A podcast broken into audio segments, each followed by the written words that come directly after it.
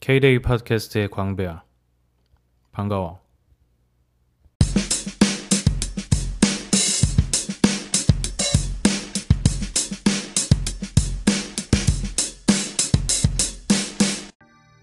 오늘 내 관심을 가장 많이 끈 사건은 나이키였어. 나는 이 사건을 보고 주제와 형식이 일치할 때 주는 아름다움 같은 거를 좀 느꼈어.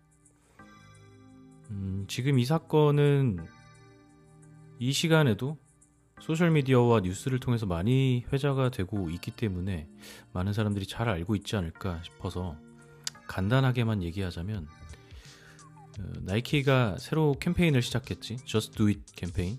근데 그 Just Do It 캠페인이라는 거는 1988년에 어, 시작된 캠페인이고 그 Just Do It이라는 슬로건을 내세운 건 정말 어, 역사적으로 굉장히 임팩트가 있었던 그런 어떤 광고 캠페인이었는데 지금의 나이키를 있게끔 하기도 한 거고 그런데 이게 30주년이 돼서 과거의 그 자신의 레거시를 다시 한번 음, 언급하면서 하는 되게 좋은 캠페인의 기회였다고 생각해.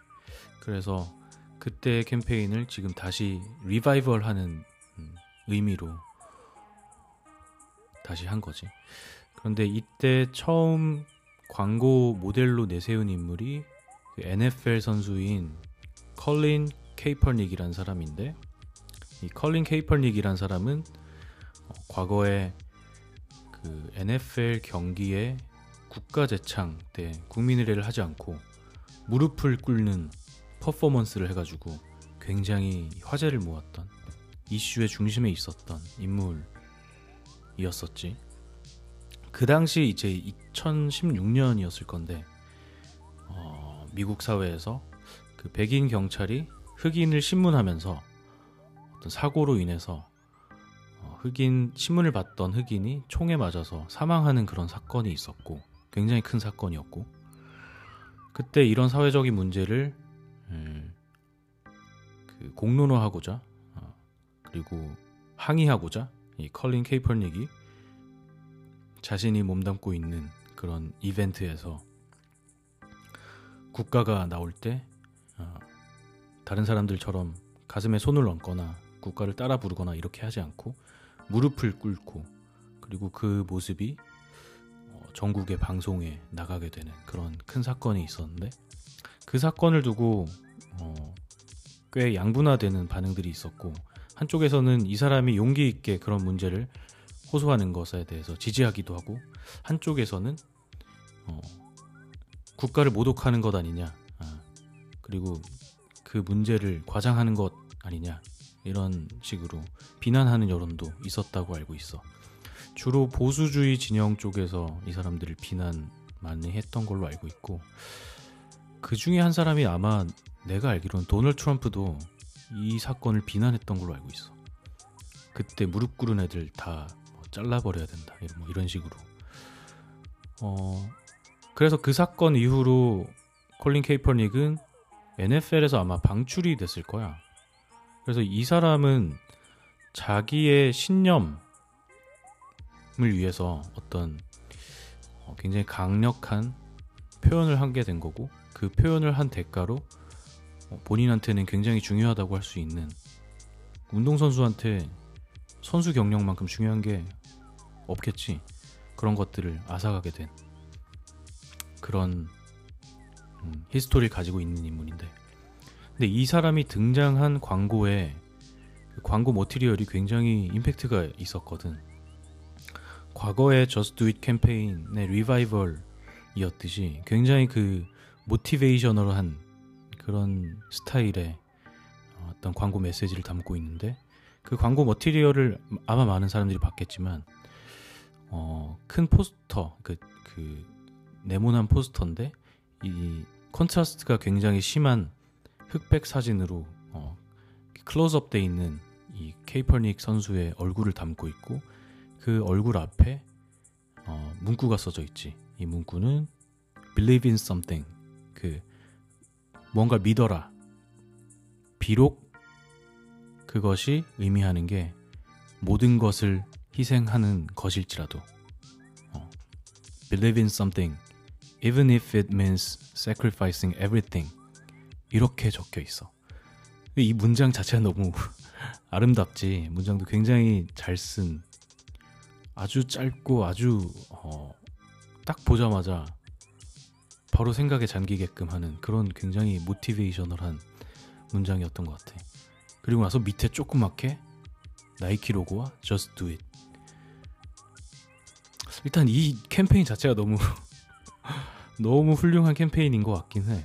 아무튼 이렇게 임팩트가 있는 그리고 이렇게 역사적으로 음, Just Do It이라는 캠페인 자체가 리바이벌 한다는 것만으로도 굉장히 화제를 모을 만한 건데 거기에 이렇게 이슈의 중심에 있었던 인물이 딱 등장하면서 그 사람의 히스토리와 함께 이 맥락이 같이 읽히게 되는 거지. 그래서 이 광고 자체로만으로도 굉장히 임팩트가 있었는데 워낙 그 이슈가 있었던 음, 인물이 등장했던 터라 이 광고가 나오자마자 어, 굉장히 또 뜨거운 반응을 받게 됐지.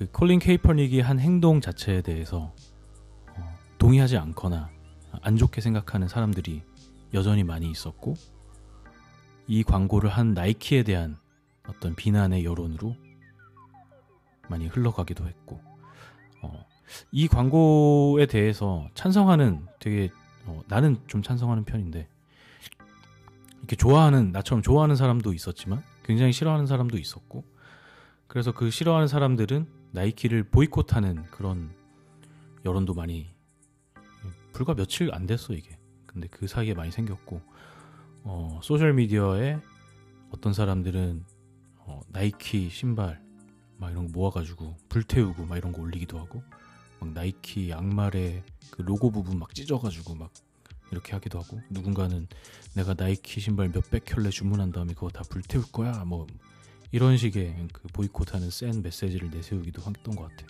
그래서 갑자기 이게 워낙 뜨거워지니까 과연 나이키는 어떻게 행동할 것인가?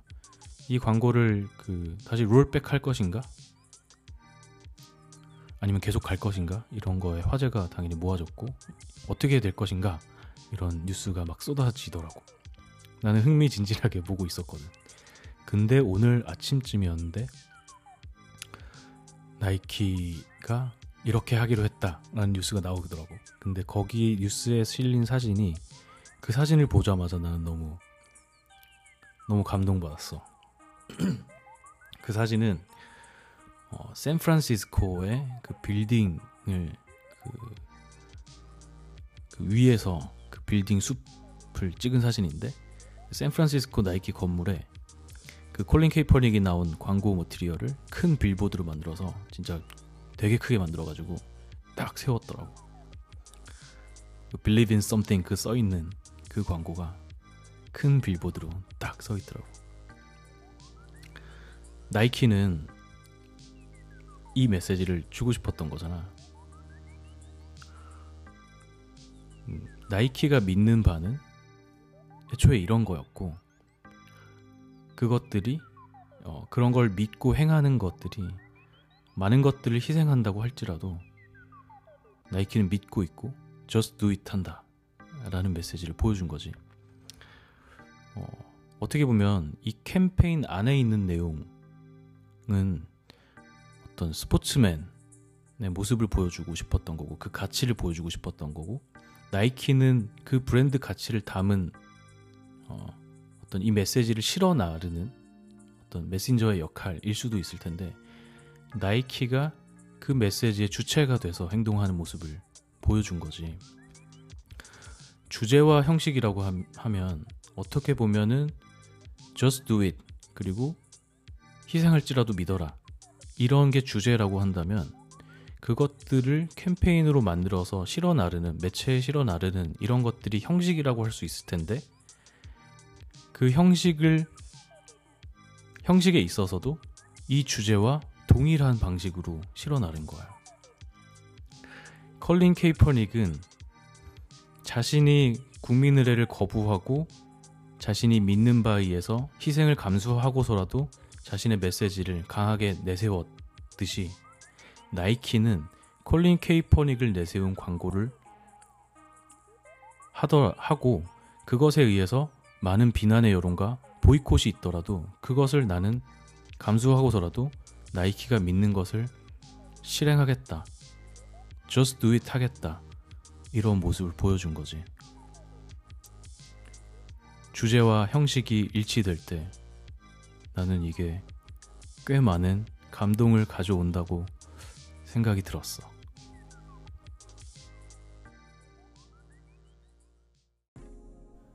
주제와 형식이 일치할 때 주는 아름다움은 여러 군데서 느낄 수 있을 것 같아. 어, 그것은 방금 지금 말한 어떤 광고 그리고 미디어 아트 이런 것 뿐만 아니라 어, 사실은 나는 이제 건축 같은 데서도 많이 느끼게 되고 혹은 어떤 상업행위나 어떤 상업적인 제품들에서도 많이 느껴질 때가 있어. 음, 어떤 어, 제품이 향하고 있는 그리고 제품이 해결하려고 하는 문제를 풀어내는 방식이 그 디테일에 있어서도 어, 그런 게 동일한 모습으로 어, 그렇게 일관성이 있지 않아도 되는 혹은 기능적으로 물리적으로 어, 일치하지 않아도 되는 혹은 기존의 문법대로 할 법한 그런 것에 주제가 느껴질 때 어, 이런 게 느껴지기도 하는 것 같아. 나는 음, 비슷한 예로는 어, 내가 좋아하는 브랜드 중에 하나인 Mailchimp 같은 데서 그런 걸 많이 느끼기도 했고 나는 Mailchimp 같은 브랜드 제품을 보면 굉장히 아름답다는 생각을 해. 어, 이 얘기를 하다 보니 얼마 전에 내가 그 중국 상해를 갔다 왔거든. 그때도 비슷한 아름다움을 살짝 느꼈던 것 같아. 그때 중국 상해 예원이라는 그 한국으로 치면 비원인가? 그 정원 건축이 그 유적지가 있는데 그때에도 그 유적지에 있는 건축의 모습들을 보고 아 주제와 형식이 일치하는 아름다움 같은 게 있구나 라는 생각을 했거든.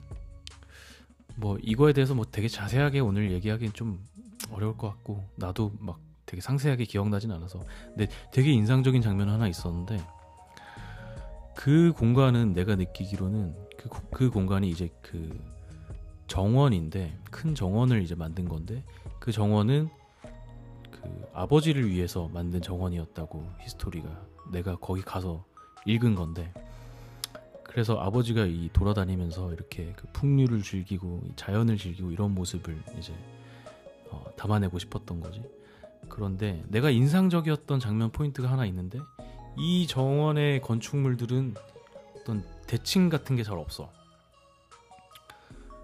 그런데 어떤 사선으로 된 그 통로가 있는데 그 통로를 벽으로 이렇게 쭉 세워놓고 그 벽이 그 벽에 그 창문에 오프닝들이 하나씩 이제 있는데 그 오프닝이 보면은 이렇게 투시도적으로 봤을 때 사, 똑바른 그 벽이 아니라 사선으로 가는 벽인데 그것들을 그 사선으로 가는 벽을 마주칠 수밖에 없는 각도로 만들었는데 거기에 있는 그 오프닝 창문으로 뚫어놓은 그 기하학이 어 그냥 보통 우리가 창문이라고 기능적으로 생각하면 뭐 그냥 일반적인 기하학에서 많이 쓰는 것들을 쓰잖아.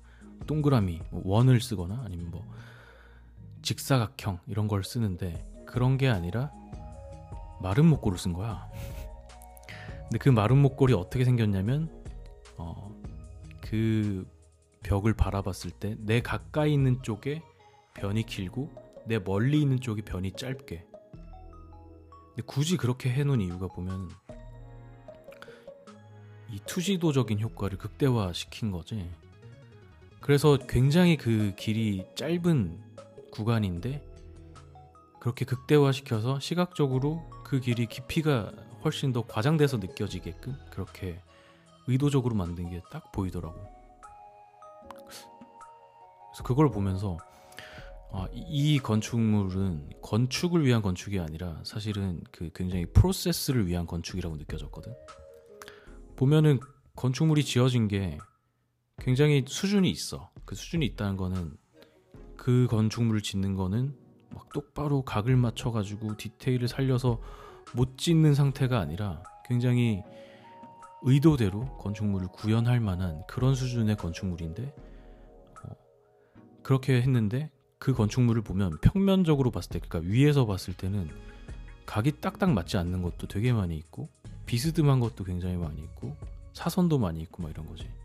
근데 그게 그냥 평면적으로 봤을 때는 이게 왜 안 맞나 막 이런 생각이 들 수 있는데 그 안에서 걸어가면서 그 흐름을 봤을 때는 어, 이렇게 그 건물과 건물 사이를 지나고 그 건물 사이를 지날 때 보이는 어떤 풍경이라던가 시야에 꽂히는 것들 이런 것들을 봤을 때 아, 이 사람 이거를 만든 사람이 의도한 거는 이 공간 안에서 흘러가면서 그 흘러가는 프로세스 상에서의 경험을 설계한 거구나 이런 생각이 들더라고. 그런데 그 설계에 있어서 아까 말했던 그런 장치들이 딱 있는 거지. 그거를 정적인 그 건축물들은 그 정적인 상황에서 보면 이해가 안 되는 부분이 굉장히 많아.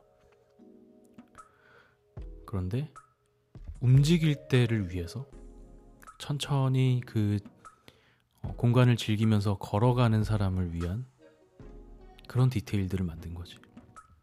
얘기가 좀 길어졌는데 아무튼 건축에서는 이런 거 많이 느끼는 것 같고 특히 뭐 내가 좋아하는 건축가들은 그런 성향을 많이 띠고 있는 것 같더라고.